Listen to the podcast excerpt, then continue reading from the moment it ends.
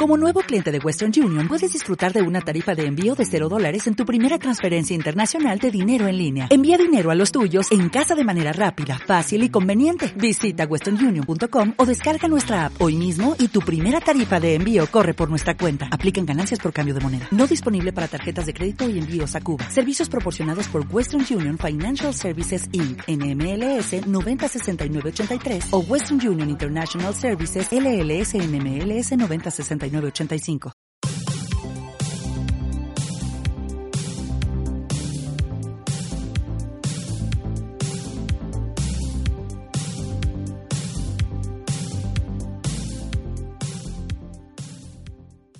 Estamos en el programa número 80 de la convocatoria, que es vuestro podcast o radio online, para aquellos que seáis más antiguos como puedo ser yo, de, sobre el mundo Barça, sobre el mundo Blaugrana. La convocatoria se emite cada semana, bueno, cada semana llevamos de vacaciones no sé cuántos días. ¿Cuántos días llevamos de vacaciones, eh, David? ¿Bastantes?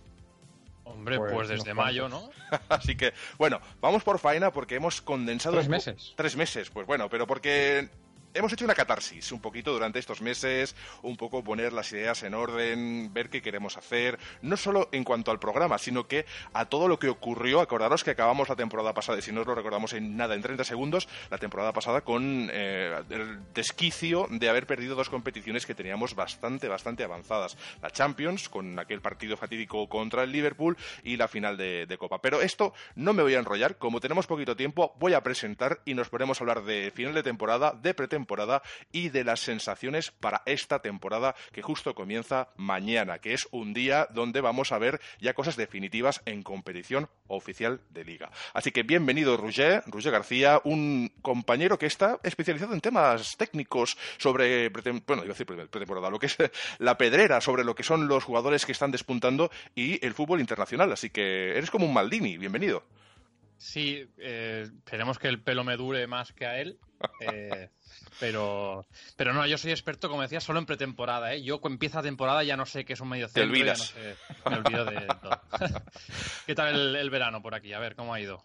Bien, la verdad que relajado en cuanto a Barça, ¿no? Lo hemos dejado un poquito aparcado, sí que hemos seguido toda la actualidad, pero lo hemos dejado como algo que siguiera su curso para evaluarlo en su justa medida, ¿no? Con más frialdad que cuando acabamos la temporada anterior, que es cuando hubo aquel, bueno, aquella catombe. David Barbañ, bienvenido a la convocatoria, número 80 ya. Muy buenas, ¿cómo estáis? Pues sí, una temporada más, ¿eh? Ya llevamos tres. Estamos pintando canas, ¿eh? Empezamos que éramos unos jovenzuelos Sí, éramos niños y mira, ya somos unos abueletes y aquí estamos. Tú de hecho cambiaste la voz presentando el programa. en directo, me cambió la voz en directo. hola, hola, ¿qué tal? Bienvenidos. Pues eh, empezamos con lo que viene a ser las sensaciones de pretemporada, pero hacemos un pequeño repaso a lo cómo acabó la temporada anterior, aunque todo el mundo lo sabe, y las sensaciones. De hecho tenéis el programa anterior que es largo de narices, el último programa es de una hora, casi hora y tres cuartos, pero es que estábamos desquiciados, acabamos desilusionados la verdad que incluso pedíamos eh, destituciones, que se marcharan presidentes, y esto no ha ocurrido. Han ocurrido cosas, pero esto no ha ocurrido. Eh, empieza el Barça, vamos a empezar con una pregunta ya interesante. ¿Empieza el Barça esta temporada habiéndose redimido de alguna forma del final de la anterior, Roger? Eh, pregunta difícil, ¿eh? complicada, ¿eh? Sí, sí, lo, que hemos visto en la pretemporada es que eh, ahora, lo hablaremos, ¿no? Hay noticias buenas, noticias malas y noticias que están donde estaban. Por ejemplo, yo pongo el nombre de Busquets, que, que, Busquets sigue siendo el mismo Busquets que acabó la temporada pasada, que acabó en, hizo una temporada nefasta, ¿no? O sea, hay por ahí eh, signos o símbolos o, cosas que vemos que nos dan a pensar de que hay un cambio de ciclo según qué jugadores que son intocables o eran intocables y quizá a partir de ahora no lo son tanto. Yo creo que va por ahí un poquito ahí eh, los cambios para la temporada que viene vienen por ahí, ¿eh? Vacas sagradas que ya no lo son tanto. Esa columna vertebral que hablábamos, que quizá cambia de, miembros. Nosotros trasladamos la misma pregunta a David. ¿Ha hecho suficiente el Barça para redimirse de lo que pasó en la temporada anterior? Y con esto cerramos la temporada anterior y nos centramos en pretemporada y, la actual. A ver, la, partimos de la base que la, temporada anterior eh, fue buena en cuanto a, eh, a Liga se refiere. Sí que es verdad que caímos ahí en Champions en aquel fatídico partido y vieron cositas que no nos gustaron. En cuanto a juego, no, no fue el mejor año, eso, en eso estamos todos de acuerdo. Pero se consiguió una liga con muchos puntos de diferencia. Y sí, para mí, a mí me da la impresión, eh, centrándonos en, esta nueva temporada, vamos a dejar ya la pasada. Eh, Exacto, es un repasito muy rápido, ¿eh? es para, para cerrar ese episodio. En, comparativa, ¿no? Ya que enlazamos la temporada pasada con esta y justo empieza esta nueva temporada. Hay poquitos cambios, pero para mí, para mí hemos mejorado. Hemos mejorado, falta ver la puesta en escena final de, de Valverde, porque puede ser, puede ser que llegue el primer día, llegue San Mamés y volvamos a ver el mismo equipo de siempre, el mismo juego de siempre, eh, volvamos a ver a Arturo Vidal ahí, volvamos a ver... Eh, Vamos a, preguntar. Vamos a preguntar precisamente sobre qué alineación, qué once. De hecho, los que nos estáis viendo en directo, vais a ver que hay una pizarrita, como una pizarrita magnética, y en esta concretamente está mi alineación personal, es decir, que no tienen por qué compartirla ni David, que está hablando ahora, ni Rouget, pero aquí vamos a ir rotando esas sensaciones y ese once tipo que creemos que va a ser el de esa temporada, ¿no, David? Entonces, eh, ¿tú crees que, que puede empezar la temporada y en cuanto al once inicial, un cambio o dos? Sí, yo creo que sí. Y en, lo, eh, en línea de lo que estaba hablando, ¿no? Que yo creo que deben haber cambios por lo que, por lo que hemos visto en pretemporada, ¿no? Y por la, por la nueva y buena imagen que hemos visto en pretemporada. Eh, por fin, por fin, saca Valverde, y da la impresión que va a ser así, saca, eh, saca Valverde a, a Sergi Roberto de ese lateral donde estaba castigado desde que lo puso a prueba a Luis Enrique.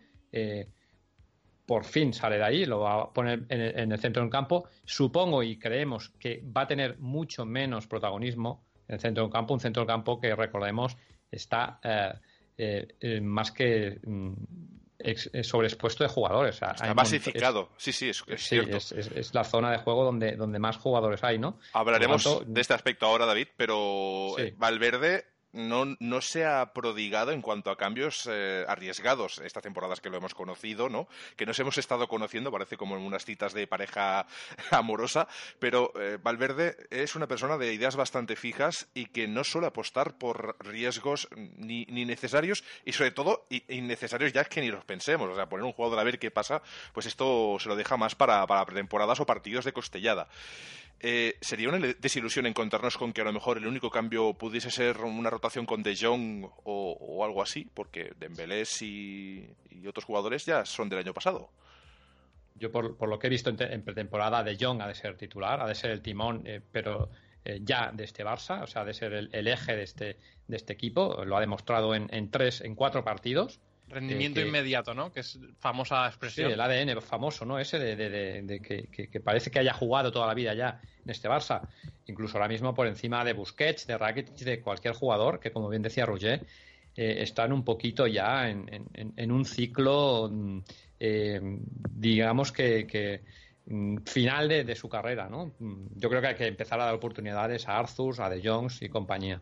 En fin, pues nosotros vamos a empezar por la pretemporada para dar también ese escaloncito luego para empezar el once inicial que pensábamos que será el, tipo, el que nos aprenderemos de memoria con Valverde. Espero no, espero no aprendérmelo de memoria en las primeras dos jornadas. Espero que Valverde aporte cosas nuevas. Espero que estas dos eh, figuras que han entrado en el, equipo, en la plantilla, como son De Jong y Griezmann, pues eh, entren en juego. Pero claro, claro, ¿cómo? ¿Cuándo? ¿Quién sale? Porque hay otros jugadores que están destacando, por fin, que, eso también viene bien. Pero en la pretemporada, vamos a entrar en la pretemporada, Roger, y las sensaciones han sido muy buenas en general. Hemos encontrado a canteranos que piden paso, como son Ricky Puig, hemos visto jugar con más o menos acierto a defensas tipo Bagué y con más acierto Todibó, por ejemplo, que me parece un valor muy importante para el futuro de, este, de este equipo.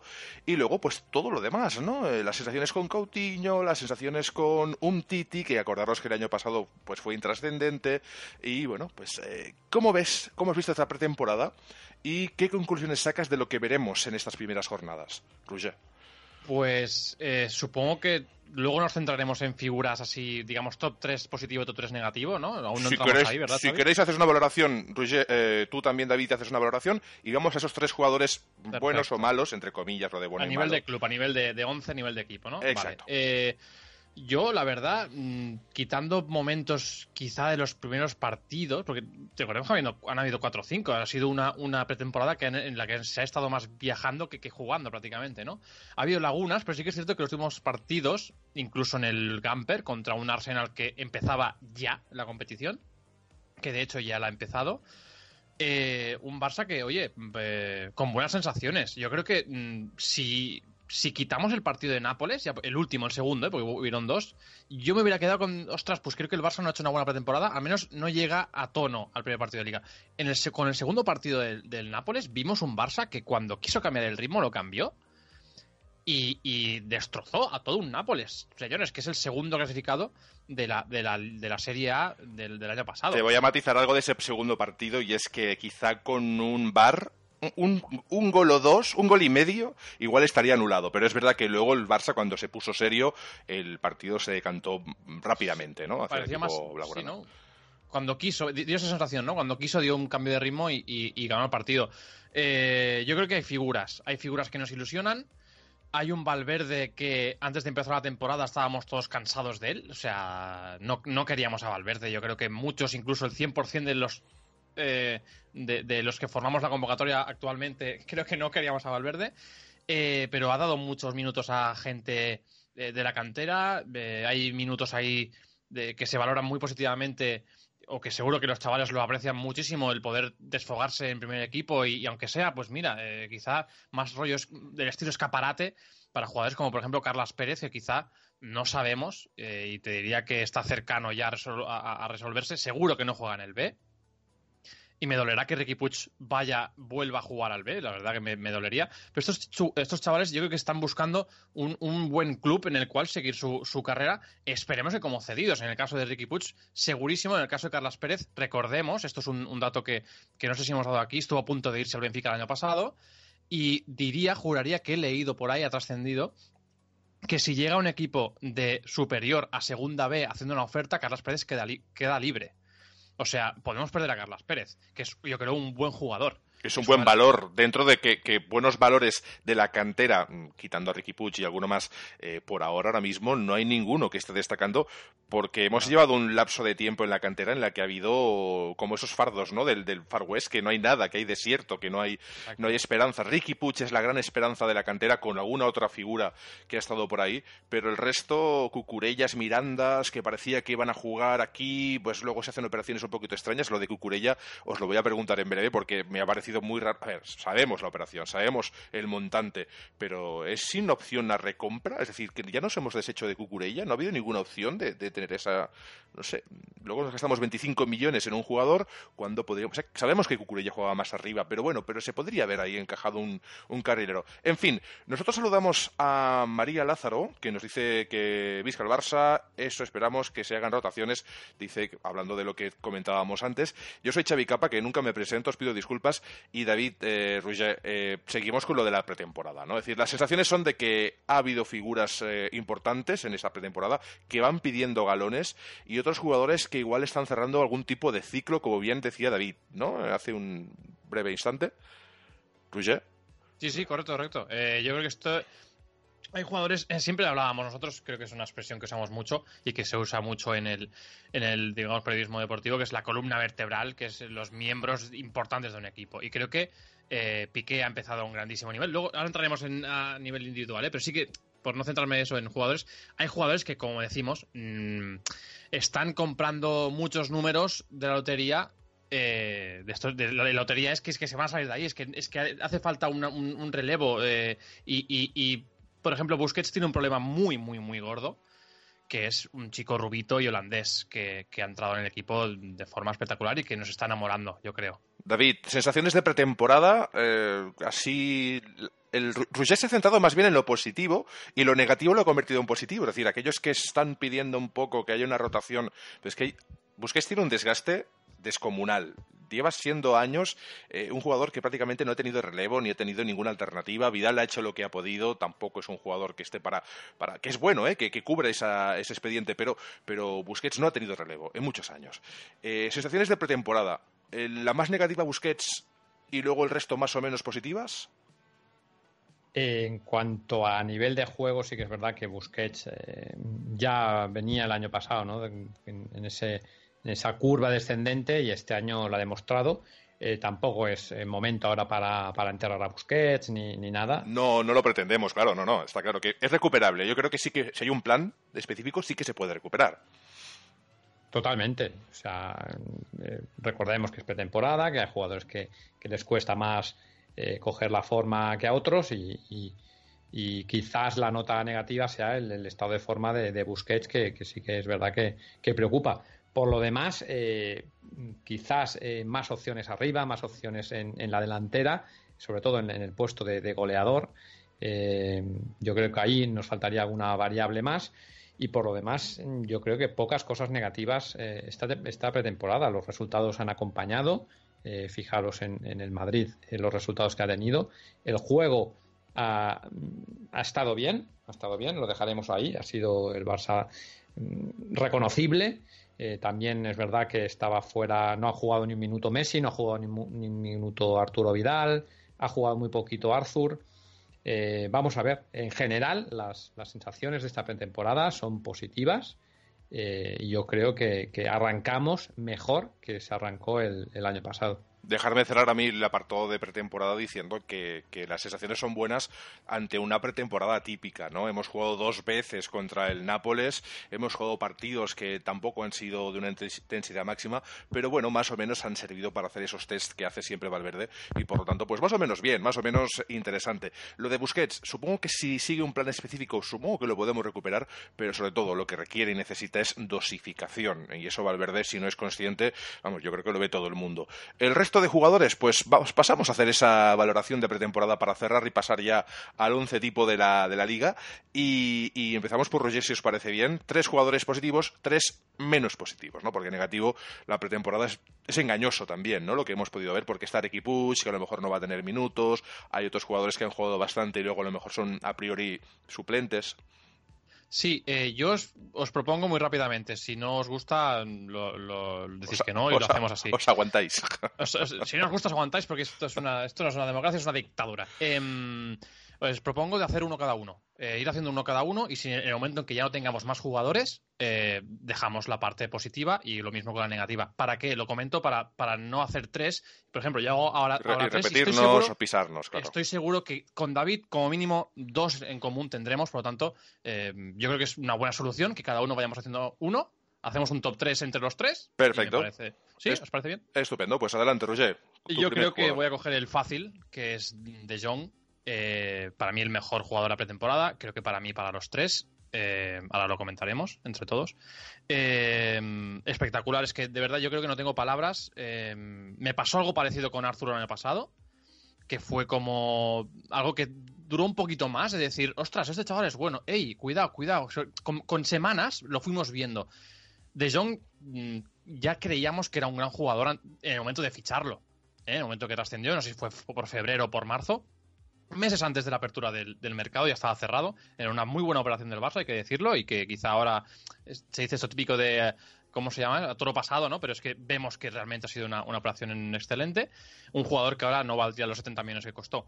Em, sin duda, y esto lo voy a poner entre comillas y me entenderéis, Busquets seguro que tiene un relevo de condiciones un relevo en condiciones, un relevo que puede, que, garantiza la continuidad del juego, que garantiza el nivel. Tú lo has dicho, de garantías. Un relevo de garantías. Y ojo, lo de las pinzas del relevo, porque a ver quién es relevo de quién. Para mí, De Jong, sin duda, la noticia mm, mejor de los últimos quizá años incluso, porque tenemos un centrocampista para pues eso, para una década, te diría, en el, en el centro campo del Barça. Hago el inciso de Jong, que para mí es el, eh, lo decía el otro día en Twitter, ¿no? Para mí de Jong es el mejor autofichaje de la historia del Barça, me decía un, amigo. ¿Qué es eso del mejor autofichaje? El mejor autofichaje viene a significar que es un jugador que quería venir al Barça, ¿de acuerdo? Que con, que las condiciones que le ofreciera el Barça fuesen más o menos aceptables, él se iba a venir, él iba a aceptar, ¿de acuerdo? Con, siendo coherentes dentro de lo que es este mercado loco. Y este mercado loco nos ha demostrado que De Jong ha sido barato y, hay una temporada por delante para demostrarlo aún más. Eh, el mejor autofichaje es porque yo quiero venir y eh, lo que son las condiciones no son tan, tan extremas como sin ir más lejos de Light, por ejemplo, ¿no? que pedía pues ya ser estar en un escalón eh, pues eh, de cobro por encima de algunos otros jugadores que llevan años en el Barça y bueno, en fin, con Rayola hemos topado. Eh, vamos con las con el jugador de, David, si os parece bien. ¿Cuál es tu jugador de la pretemporada, David?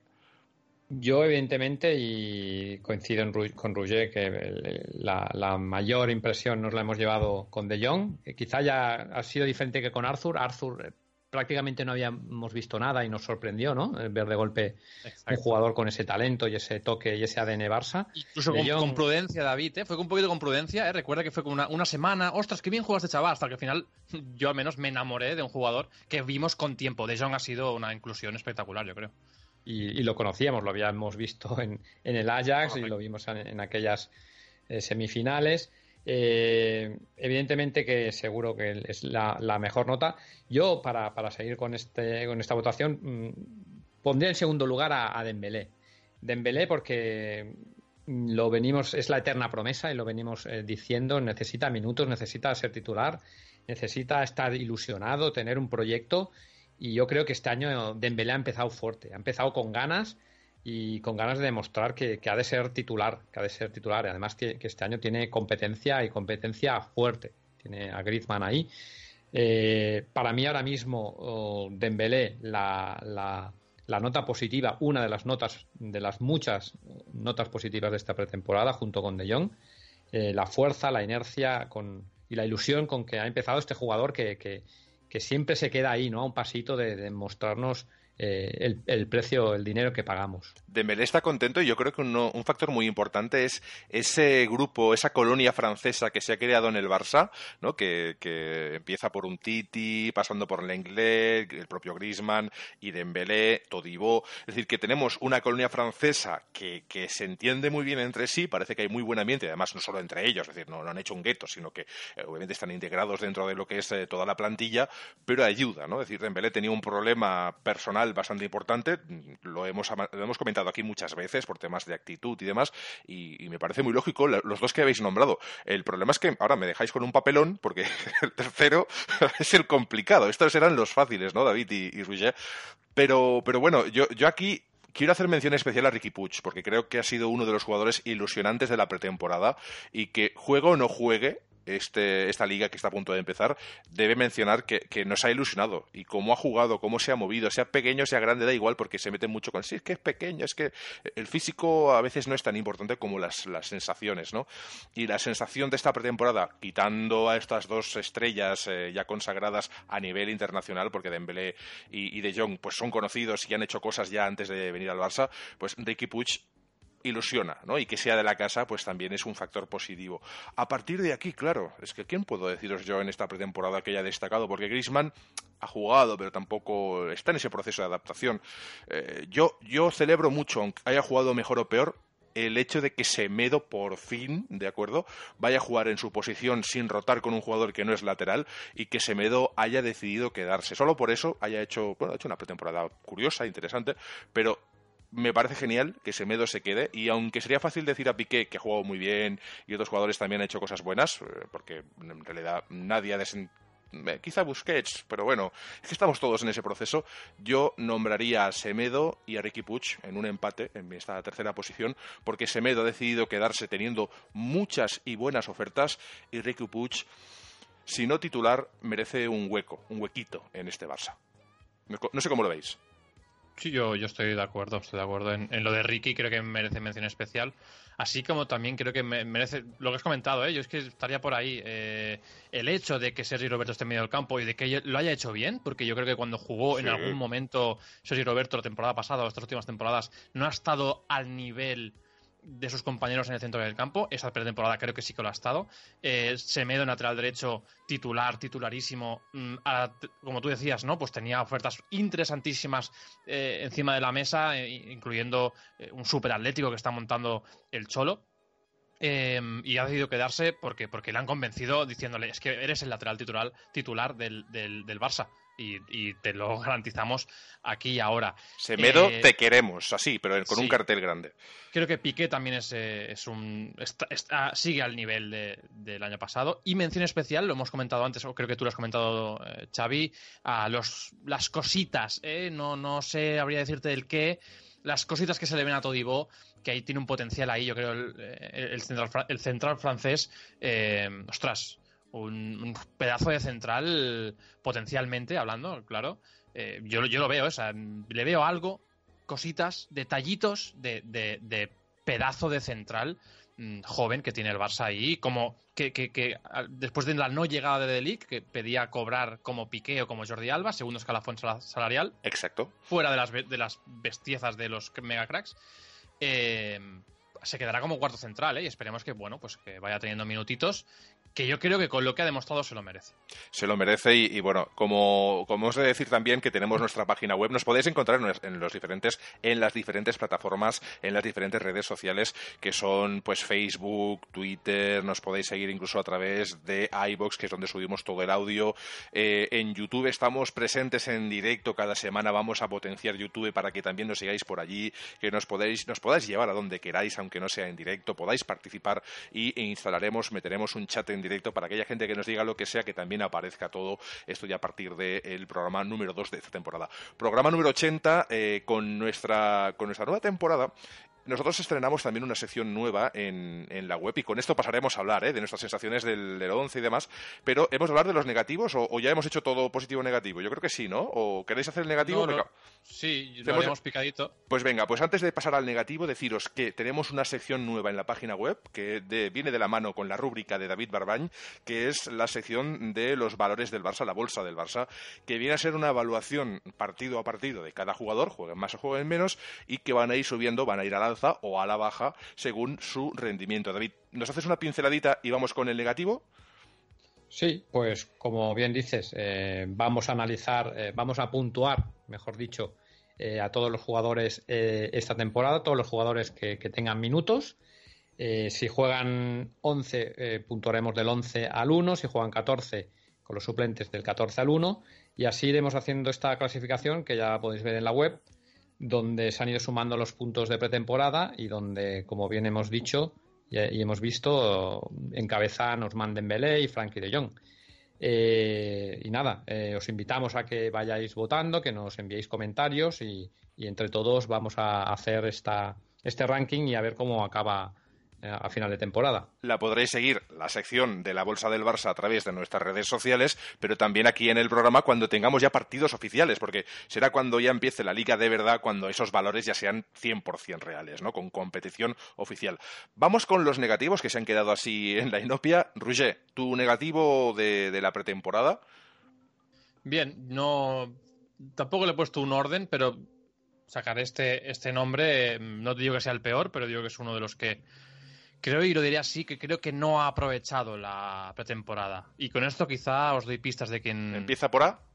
Empieza por A, Carlos ah. yo creo que no ha aprovechado, y creo que es la frase que, resume, ¿eh? y no sé si la comentamos eh, nosotros por, por nuestro grupito de, WhatsApp que comentamos los partidos y demás, creo que fue esa la frase que salió. No ha aprovechado la pretemporada porque se le han dado minutos y lo único que un poquito subió el nivel y, demostró por qué está ahí, ¿no? Por qué ha sido durante años la, promesa que subía, ¿no? Que, mira, Carlos ya está en el juvenil, ya está en el B, ya ha debutado con el A con el primer equipo.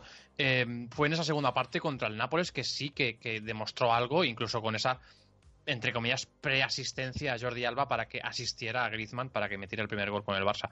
Es una noticia negativa porque no ha dado un pasito como quizás sí que lo ha dado Ricky, que Ricky Puig, que yo creo que, vamos, eh, de sobras ha aprovechado los minutos que le, ha, que le ha dado Valverde, porque como mínimo ha dejado detalles de superclase, cosa que Aleña Ricky Puig viene pidiendo paso y Aleña pues bueno, yo creo que a veces no es fácil, ¿no? El, gestionar toda la presión que. Porque el Barça, hemos de decir, que es un equipo, es un club que, ha desinflado a jugadores talentosos, ha desinflado jugadores que venían con la vítula de, cracks y han llegado aquí. Y, bueno, no hablaremos de Coutinho si no queréis, pero vamos, está claro. O André Gómez, que bien, igual no era un jugador de talla mundial, pero tenía un buen pedigrí tenía una, a ver, una buena fama de jugador pues solvente, y, aquí se desinfló. La, la, lista es larga, ¿eh? No solo actuales, sino de muchos años. Eh, Aleñá, yo creo que hay un antes y un después, o pasa algo ahí, en el momento en que él se queja abiertamente del tema del dorsal, que me parece que lo gestionó mal. Creo que siendo un jugador que necesita oportunidades, eh, el mostrar este descontento a nivel público, eh, yo creo que esto igual lo hubiese tenido que gestionar a nivel interno. Es decir, ir al club, expresar su descontento y pedir explicaciones no a través de los medios. No sé cómo lo veis vosotros, pero igual es un factor negativo que le ha podido influenciar negativamente en el rendimiento deportivo. No sé, yo, creo, que no, ¿eh? No, sí, no, no, no sé si, si hasta, hasta ese punto el, hecho de tener un dorsal. Él es jugador del primer equipo desde el año pasado, por lo tanto ha de, seguir trabajando y ha de, ha de labrarse un, número, ¿no? Por decirlo de alguna manera. Y, De Jong ha demostrado de que está, está evidentemente por delante. Mm. Si por un número eh, no es capaz de rendir, eh, mal vamos, ¿no? Con Aleñá. Yo creo que sí que es verdad que no era de esos jugadores que estaba en, en el punto de mira porque es el futuro, porque es de la cantera, de lo poquito, de lo poquito o nada que tenemos eh, que ha subido de la cantera con Valverde y está ahí, ¿no? Está en el punto de mira y, quizás también por la presión, ¿no? Eh, la presión de ser de ser el, el, único jugador de la cantera que con el que ha confiado un poquito Valverde. Yo creo que le está pudiendo. Eh, yo sigo teniendo esperanzas. el año pasado hizo muy buenos partidos. Si es que si es verdad que es un jugador que se, se, se viene se viene abajo, ¿no? se esconde, no, no aprovecha. Yo creo que es un jugador, es una persona nerviosa y no le, falta, ¿no? Le falta, le falta explotar, pero seguimos confiando en Aleñá, seguro. Tenemos ganas de que Aleñá triunfe y también tenemos ganas de escuchar cuál es el jugador que menos ha brillado, según David, esta pretemporada. Eh, no sé si poner un jugador o, varios. Eh, a mí me, me, acá Junior, Free, Junior Firpo, a ver, eh, sí que es verdad que acabó de llegar y, hizo un cúmulo de fallos y de errores que, que nos, nos, nos, hicieron saltar alguna alerta, ¿no? Pero le vamos a dar todo el crédito de un jugador que, que acababa de aterrizar en, Barcelona y que prácticamente no sabía ni qué camiseta llevaba, ¿no? Claro, es la precipitación de un jugador nuevo, ¿no? Y también 21 añitos que tiene el chaval, que es muy joven. Exacto, no, no vamos a eh, para mí las, las malas noticias vienen más por ahí. Eh, si, si, hemos de tocar mm, peces gordos o, por decirlo de alguna manera, vacas sagradas, eh, porque hablar ahora de, de, Vidal, de Arthur, jugadores que han jugado muy poquito, que no hemos visto prácticamente nada, ¿no? De, de, que es el nuevo, que, el nuevo jugador que ha subido al primer equipo, Valverde, que va a ser el, recambio de, Semedo, ¿no? Que también ha demostrado cositas, pero tampoco tampoco ha, entusiasmado. Eh, yo creo que la plantilla en general es buena eh, y si hemos de mm, buscar algún punto negativo y quizás aquí mucha gente eh, esté en discordancia con esto que voy a decir, para mí Griezmann no ha acabado de dar la talla de, lo, que él esperábamos y, me explico. sí que es verdad que ha dejado detallitos muy buenos de lo que puede llegar a hacer yo le doy toda la confianza. Eh, mi visión ahora de Grisman es mucho mejor que antes de ficharlo. O sea, yo no quería Grisman y ahora mm, estoy contento de que esté en el Barcelona. Es decir, es un buen fichaje, lo contemplo como un buen fichaje, pero sí que es verdad que le he visto detallitos de aquellos atléticos eh, donde Grisman se borra, donde Grisman no aparece y me da miedo que en el Barcelona aparezca ese Grisman que apenas tiene incidencia en el juego. Y en el Atlético de Madrid, en los grandes partidos, en los grandes Real Madrid Atlético, en, el Atlético de Champions, Grisman ha desaparecido, no lo olvidemos. Eh, cuidadín con Grisman. Solo pongo esa pequeña alerta, ese pequeño punto, ese interrogante, eh, todo y que digo y repito que me han gustado algunos detalles de, de Grisman. ¿eh? Tú comentas a Griezmann que son tus sensaciones, pero no es nada definitivo, sencillamente son sensaciones de pretemporada y nos pones un poco en alerta de lo que pueda pasar. Y eso lo veo lógico, es decir, al final son sensaciones que tenemos que son diferentes, por eso somos tres colaboradores diferentes del mismo programa, pero bueno, yo como punto negativo, pues me voy al más fácil del mundo, porque podría decir Busquets, pero yo creo que Busquets es recuperable y que con, con ese centro del campo tan lleno ahora que tenemos, Busquets va a encontrarse más arropado en cuanto a que si necesita descanso o si va a tener que jugar menos minutos, que también que es joven, que al final Busquets que tiene 31, no, no ha cumplido aún los 32, creo. Eh, tiene 31, si los ha cumplido, que creo que sí. Estará ahí, Pues eh, a mí el factor negativo de esta plantilla ahora mismo, a día de hoy, que estamos a 15 de agosto y demás, Coutinho.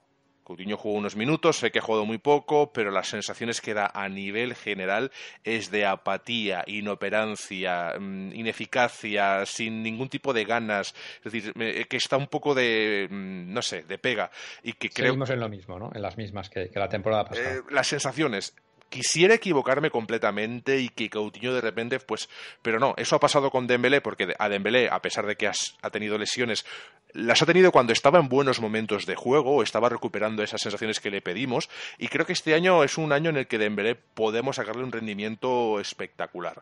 Eh, la salida de Malcolm estaba ya prácticamente hecha, aparte de que jugó muy poco, tampoco es, creo que fuese un jugador de nivel Barça y, y Coutinho es ese pozo, ese pozo un poco que, que, que, habrá que solucionar, es algo que se tiene que, que no puede seguir en el Barça. Yo creo que estamos de acuerdo aquí todo el mundo. Yo creo que no hay nadie en el mundo que aunque lo desee, que pueda desear que Coutinho se recupere, que sea el jugador del Liverpool, pero que crea que Coutinho se puede recuperar, yo creo que nadie. Es decir, que lo desee sí, que lo crea de verdad, que pueda apostar y poner la mano en el fuego, cero. Así que Coutinho para mí es la apuesta negativa de la pretemporada y creo, y creo que en breve probablemente lo veamos marchar del club.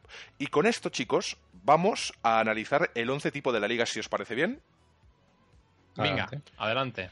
Roger, yo os hago uno muy rápido, ni siquiera lo voy a analizar, porque estamos en el minuto de programa 34, por lo que estamos ya casi en la recta final, así que acabaremos con estos once y del partido de Bilbao hablaremos a toro pasado para analizarlo y un poquito, pues hacer eh, esas primeras sensaciones de liga. Así que voy rápidamente con mi once, que al menos creo que es el más, más seguro. Eh, obviamente Ter Stegen, Alba, Piqué, Lenglet, Semedo. Semedo me encanta que esté ahí ya definitivamente. Busquets creo que es el que va a jugar, aunque a mí me gustaría ver un poquito más de rotación, pero creo que Busquets es titular a día de hoy. Arthur me gustaría que fuese titular, no lo veo tan claro. Lo que es de Jong quisiera que lo fuese y espero que lo sea. Eh, con Arthur igual, igual no sé si, si, se va a atrever a poner Rakitic con... con no, sé qué combinación va a hacer ahí en el centro del campo porque para mí es una incógnita cómo va a hacer encajar tanto jugador a priori titular porque Rakitic a priori titular. Arthur mm, sí, creemos que debería ser titular. Eh, el señor de Jong titular. En fin, eh, claro, ¿cómo metes a, tantos jugadores? Al final te salen aquí cinco o seis en el centro del campo. Sí, sí, leía Xavi un inciso muy pequeño, un titular hoy, eh, te lo digo, el primer dilema de Valverde, precisamente qué poner qué jugadores poner en el centro del campo. Y luego la delantera. Eh, quisiera que jugase, yo he puesto a Dembélé en mi caso como titular, porque creo que está haciendo una buena pretemporada y pide paso. Luis Suárez, porque no hay nada más. Eh, le pediremos a los Reyes a, Timo Werner, y es un poco más un sueño que una realidad. Y obviamente Messi es Messi y, diez más. Y lo he puesto ahí porque es obviamente eh, va a jugar donde él quiera y cuando él quiera. Y hasta cuando él quiera. David, vamos a cambiar un poquito de orden. Vamos con tu 11, si te parece bien, y yo te lo voy a manejar por aquí. Yo te voy, yo te voy a decir el 11 que me gustaría a mí ver, eh, con, todo lo que hemos comentado y con, todo, eh, con todas las percepciones de la pretemporada, y el 11 que va a poner y que supongo que va a poner Valverde, conociéndolo ya como lo conozco desde hace dos años. En cuestiones Arturo, Arturo Vidal y diez más, ¿no? Eh, correcto. Varía mucho la, eh, defensa, Sí. Sí, no digo, en defensa mm, yo creo que va, a formar la defensa del año pasado. No sé, no creo que se atreva todavía con un Titi. Un Titi ha estado mm, prácticamente una temporada sin jugar y todo que ha arrancado mejor que, como lo vimos en, cuando reapareció esta temporada, ¿no? Mm, yo creo que el Engret se ha ganado eh, de forma plausible el, ser la pareja de Piqué, ¿no? Y evidentemente recuperar ahí a Semedo y Jordi Alba que tiene ese lateral izquierdo prácticamente en propiedad. Lo decía de que él para Francia es Lenglet. Ahora mismo es el jugador top de la, de, la zaga de, Francia, que no es un Titi porque no, no ha jugado. Y merecido, porque es que es es, ha demostrado lo que ha demostrado, lo que hizo Lenglet el año pasado, viniendo como suplente, viniendo como prácticamente un desconocido y, estar ahí al nivel eh, hasta final, hasta el final, luchando hasta el final, hasta ese fatídico partido de Liverpool, yo creo que, se merece un respeto y se merece, eh, debería eh, empezar, si más no, la temporada como titular. Luego un Titi se debería ganar el puesto. De momento, para mí, Lenglet lo tiene, lo tiene ganado. El centro del campo, eh, dilema. Es el gran eh, dilema de esta temporada. Es que es, es dificilísimo, porque ¿cómo encajas tanto jugador ahí? Y a priori jugadores que están arriba que pueden ir para atrás también, porque Messi a lo mejor lo puedes encajar de media punta en un momento dado. Sí, lo que pasa que evidentemente todos conocemos o lamentablemente conocemos a Valverde y ahí viene lo que, lo que os estaba comentando. Eh, ¿Qué centro del campo me gustaría a mí y qué centro del campo vamos a ver? Yo, evidentemente, optaría y me gustaría ver, me encantaría ver un centro del campo con Arthur y De Jong juntos. Y luego ponerle a Busquets o ponerle a Rakitic. Pero me gustaría ver Arthur, De Jong juntos eh, porque lo que puede salir, la magia que puede salir de ahí, el control, el mareo para el rival, cuando se empiecen a tocar la pelotita estos dos señores, puede ser espectacular. Solo, solo digo eso. Eh, ahora, bien, eh, ¿qué, centro del campo va a poner? Creo que va a poner Valverde. Pues seguramente va a poner a, Sergio, a Sergio Roberto, un hombre con, la, con, el, con, el, con la mira atrás, ¿no? Con, con, que va a dar ese pasito atrás, que tanto le gusta a Valverde. Yo creo que va a jugar, evidentemente, eh, Busquets, aunque no nos haya gustado su pretemporada, y seguramente Rakitic. Yo creo que Arthur y De Jong van a comenzar el banquillo. Vamos a ver el mismo, mismo, mismo centro del campo del año pasado, de, de Sergi Roberto por Arturo Vidal. Dudo que Arturo Vidal, con lo poquito que ha jugado, le empiece a dar cancha ya pero yo un centro del campo de toque con, Valverde no, me lo espero. Y para acabar, arriba, arriba mm, poniendo que Messi no esté recuperado, yo creo que para este primer partido van a jugar los tres que hay, eh, Dembélé, eh, Griezmann y, Suárez, que no hemos comentado y para mí Suárez este año ha arrancado muy, muy bien. son sensaciones, ¿eh? No ha, metido 50 goles, ha sido el pichichi creo de la pretemporada, con dos o tres goles, no más. Pero las sensaciones que transmite Luis Suárez, eh, para mí, eh, son muy diferentes a las de los otros dos años anteriores, donde le ha costado mucho y mucho arrancar. ¿Dónde encajas en esa delantera, David? Y es una pregunta un poquito trampa. A Grisman y en el caso de que sea fichado o vuelva a Neymar. ¿Cómo los encajas ahí? No, no los encajo. O sea, ya lo he comentado yo a micrófono cerrado eh, o en, nuestros grupos ahora mismo metes a, Neymar en, este, en esta plantilla y, destrozas, el, destrozas el club, destrozas el Barça, destrozas la plantilla.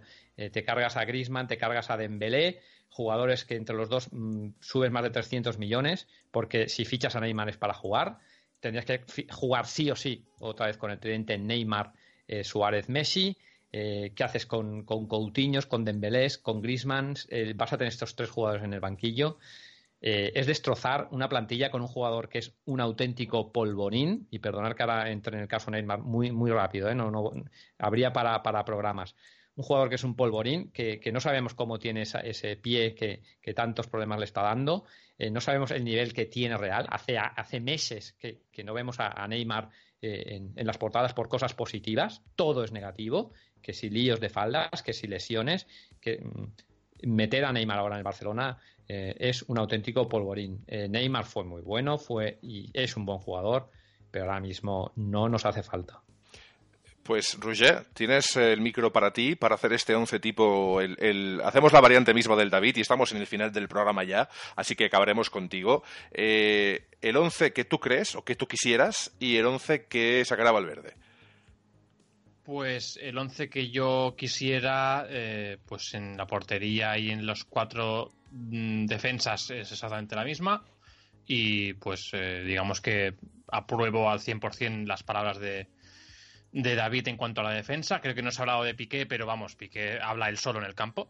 Eh, y Lenglet, pues lo que hizo, lo que decía David, ¿no? Lo que hizo un jugador que venía de jugar, de jugar en Sevilla, dar ese paso adelante a, un club como el Barça, pero con un rol un poco más secundario, al final se encontró con este papelón y lo ha hecho eh, a un nivel espectacular. Por lo tanto, como decía David, creo que tiene eh, ahora mismo quien tiene la posición ganada o, el titular sería eh, Clement Lenglet. Eh, en el centro del campo, yo el que pondría sería De Jong de pivote, a Rakitic por la derecha y a, Arthur por la izquierda. Eh, ¿Por qué? Porque me parece que Rakitic, aunque han salido por ahí noticias y, tweets de culés que, lo matan prácticamente, lo ponen a nivel de Coutinho, creo que Rakitic es miembro por su propio mérito de la, de la columna vertebral del Barça.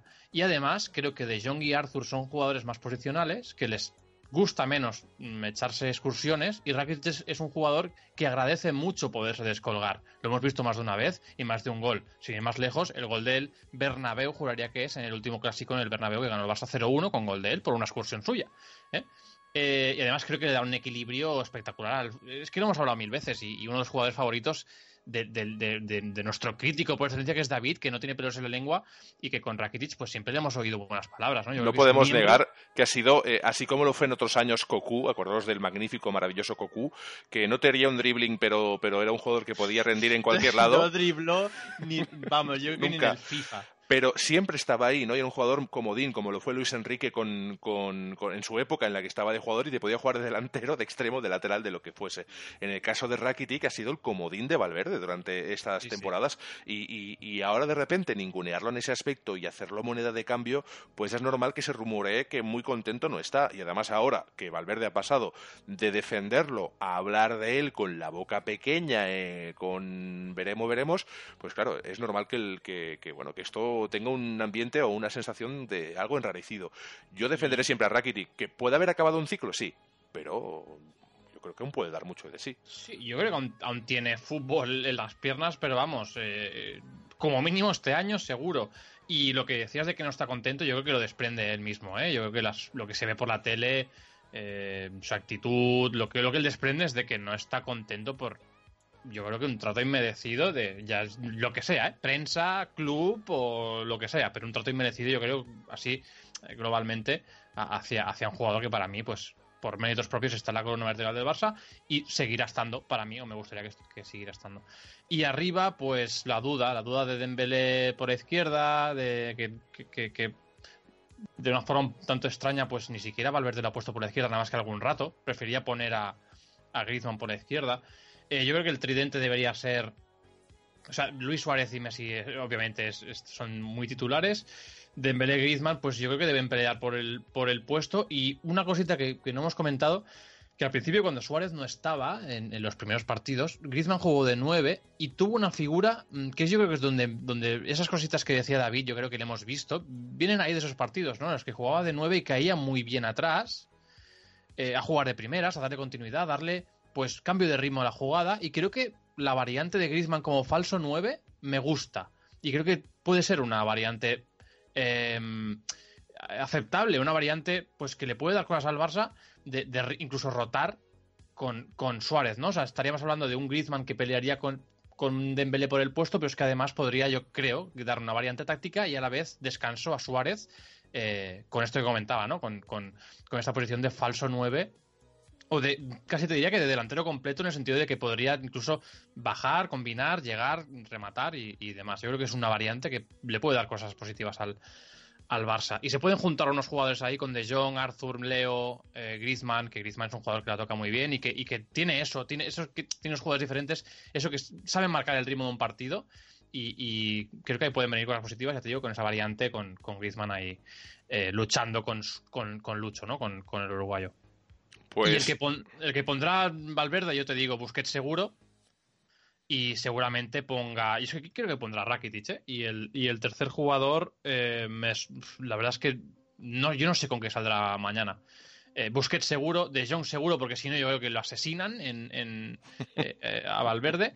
Y el tercer jugador seguramente yo creo que por méritos, porque ha empezado la temporada con el Barça, la pretemporada con el Barça, lleva muchos minutos y demás, está rodado, yo creo que puede ser quizás Sergi Roberto, aunque me gustaría que fuera Ricky Puig, pero es un sueño, no, no, no, creo, no creo ni que vaya ni, ni, ni, que viaje con el primer equipo mañana. Y la pregunta que le he hecho a David, y con eso creo que vamos a abrir el debate de cierre de programa ya definitivo, es dónde encajas a Neymar en este... Iba a decir dónde encajas a Coutinho, pero...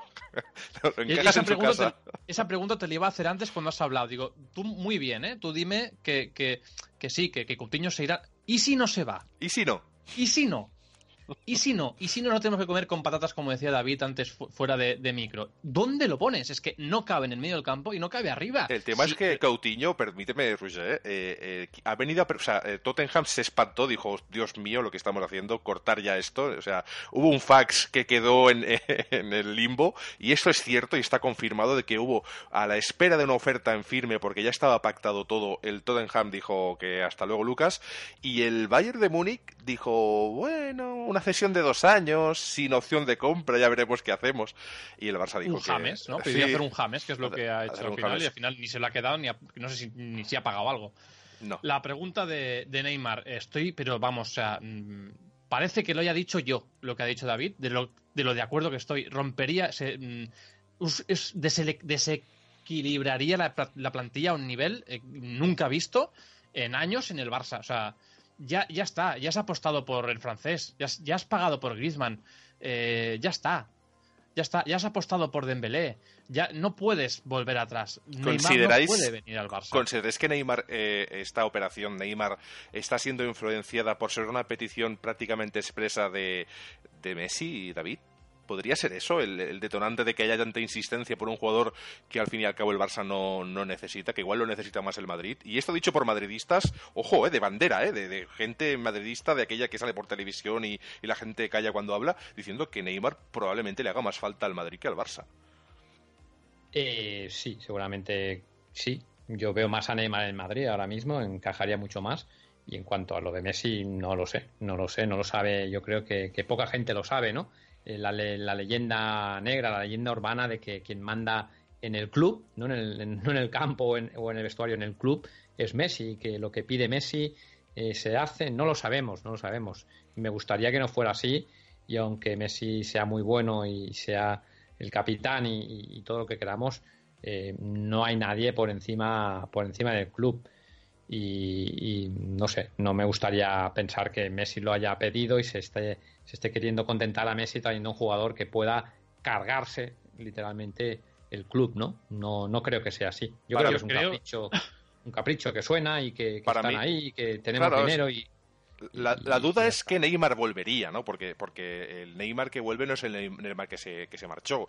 Entonces, si fuese el Neymar que se marchó, probablemente la ilusión sería máxima y no tendríamos ninguna duda de que volviese. Pero ¿qué, qué es lo que vuelve? ¿Qué nos vuelve? ¿Qué, nos, qué, qué- qué- es lo que un regresa, Neymar, no? eh, vuelve un Neymar mucho más. Vuelve un Neymar más eh, mayor, o sea, eh, donde dio todo lo que tenía que dar en, en el bar, en ese último año del Barça y en ese sin, sin, sin haber dado, sin haber llegado a explotar nunca Neymar, ¿eh? No olvidemos que Neymar estaba eh, llamado a ser mejor jugador del planeta y creo que no, no tiene ni un balón, si no me equivoco, no tiene ni un balón de, de- de oro. Era O sea, su momento, yo creo que era su momento, en el momento que se marchó, era, se- era su se año. quedó ahí. Neymar, Neymar se quedó ahí. Neymar eh, no va a volver. El nivel de Neymar, el máximo nivel de Neymar ya lo hemos visto. De Neymar ya lo sabemos todos. Eh, yo creo que Neymar, eh, eh, si hablamos mucho de esas curvas, ¿no? De descendentes, ascendentes, la de Neymar empezó a bajar. yo creo que ya hace un par de años ficharíamos un Neymar mucho peor, mucho peor y mucho más peligroso para, para, para cualquier club, sobre todo por, por lo extradeportivo, ¿no? Por todo lo que sabemos que trae Neymar detrás. Es que, es que es un poco eso, ¿no? Tú ves un poco la, la estrella, pero toda la, toda la cola que trae esa estrella, que parece, no diremos fugaz, porque al final fugaz es la, la carrera de un futbolista, es fugaz ya de por sí, pero, pero Neymar venía a ser llamado el relevo de, de Messi en los años en los que se marchó pues para hacer esa transición, y ahora estaríamos en plena transición, y eso él lo desechó, y, y luego es todo lo que viene detrás. Eh, a mí me ilusiona, por una parte, eh, el, el, el Barça, el, el plantillón que puede llegar a tener si llega Neymar, porque sería una plantilla eh, absurda de las de FIFA, de las de PlayStation. Eh, no sé si Roger está conmigo, es decir, sería una absurda, una, una plantilla de las que tú tendrías en tu, en tu partida de videojuego, y porque dices, he fichado a Neymar, he fichado... pero luego cuando los pones, o sea, es que no te van a caber, vas a jugar con cinco delanteros o con siete, pero luego, pensando con coherencia, como bien has planteado David, es un jugador que viene a romper un esquema, ¿no? Es decir, porque, porque ¿cómo- ¿dónde lo encajas? Eh, Dembélé está jugando bien, Griezmann ha venido para quedarse, el resto, de momento no se va a ir nadie, porque mm, Messi va a jugar hasta cuando quiera. Luis Suárez es el único que me baila, pero Neymar no juega de delantero centro, entonces, pues bueno, tampoco me, no sé, no intercede una cosa con la otra. En fin, es la incertidumbre. Veremos en los próximos días si hay fichaje. Roger, esto se queda un poquito en el aire porque hay humo para, para dar y vender. O sea, hay humo. Se ha dicho de todo, de todos los colores. Sí. O sea, hay mucho humo, Xavi, pero, ah, pero es que estoy seguro, bueno, estoy seguro no, es 100% seguro que algo hay también, hay movimiento, Sí. porque si no, o sea, ese humo se genera de, de una verdad, de que realmente hay un movimiento, pero es que, mira, yo te diré dos cosas de, de- de- de Neymar, o del caso Neymar, y a ver cómo estáis, si estáis de acuerdo o no. Uno, el nombre, Neymar, traer a Neymar y llevarse la medallita, mm, y hablo de Bartomeu, pues le da números. De cara a las elecciones que, están a la vuelta de la esquina. sí. Exacto. Y segundo, traes a Neymar implica que Neymar no va al Madrid, porque Neymar va o al Barça o al Madrid. Entonces quizá es otra medallita de, oye, mm, me lo traigo y además Florentino se queda sin su deseo de toda la vida, que ha sido traerse a, Neymar Eso es lo bueno.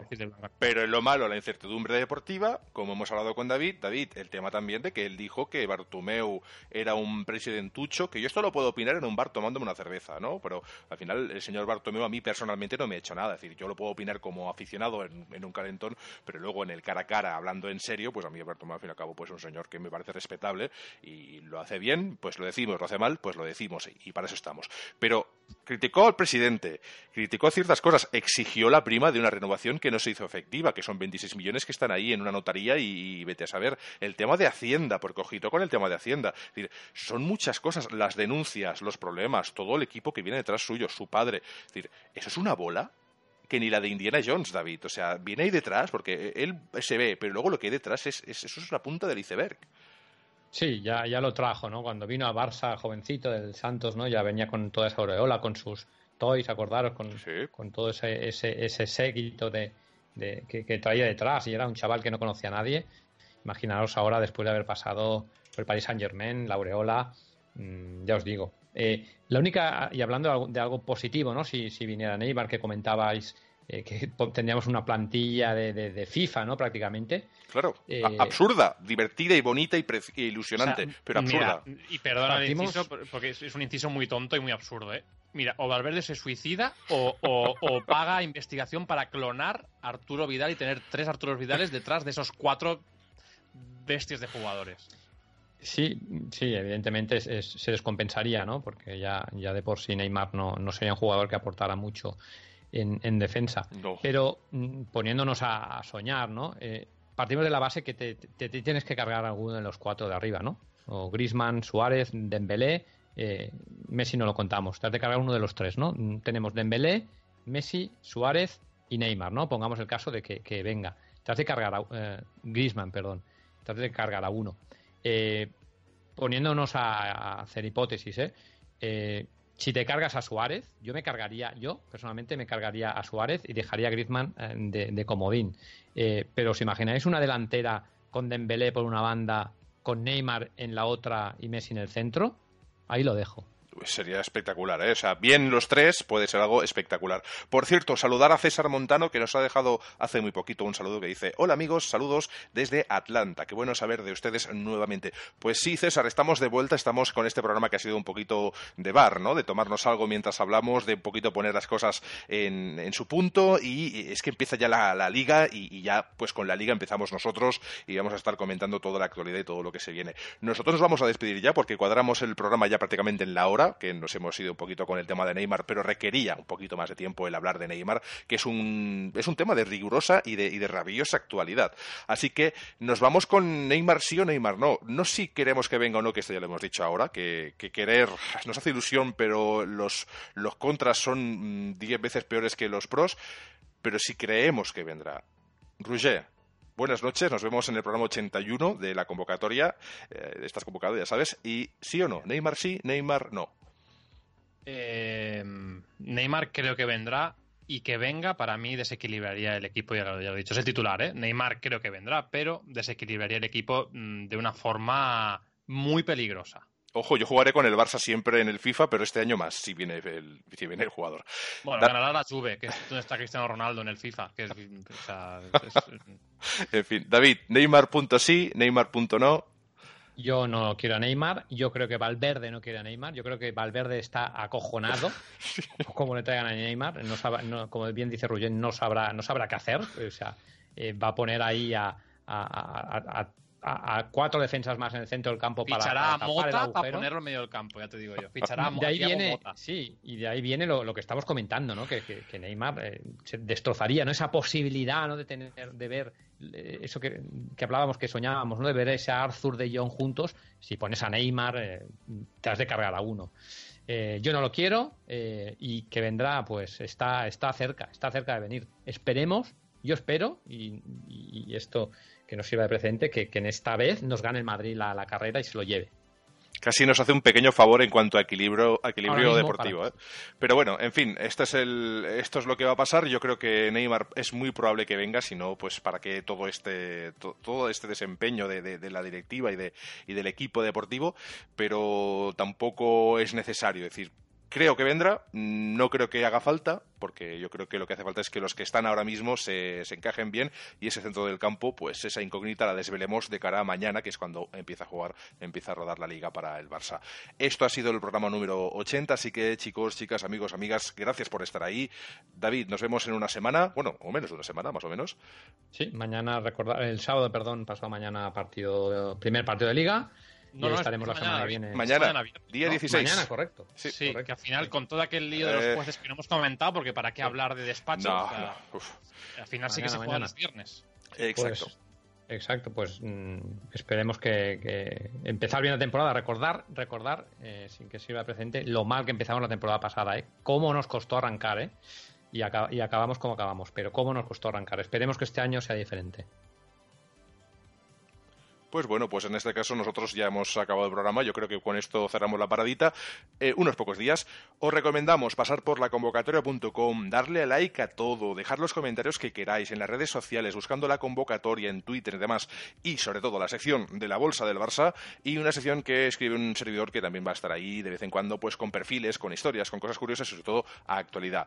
Ya sabéis, laconvocatoria.com y el podcast de la convocatoria. Así que si sois del Barça, estáis convocados. Hasta hasta pronto. Deu. Chao. Chao, chao.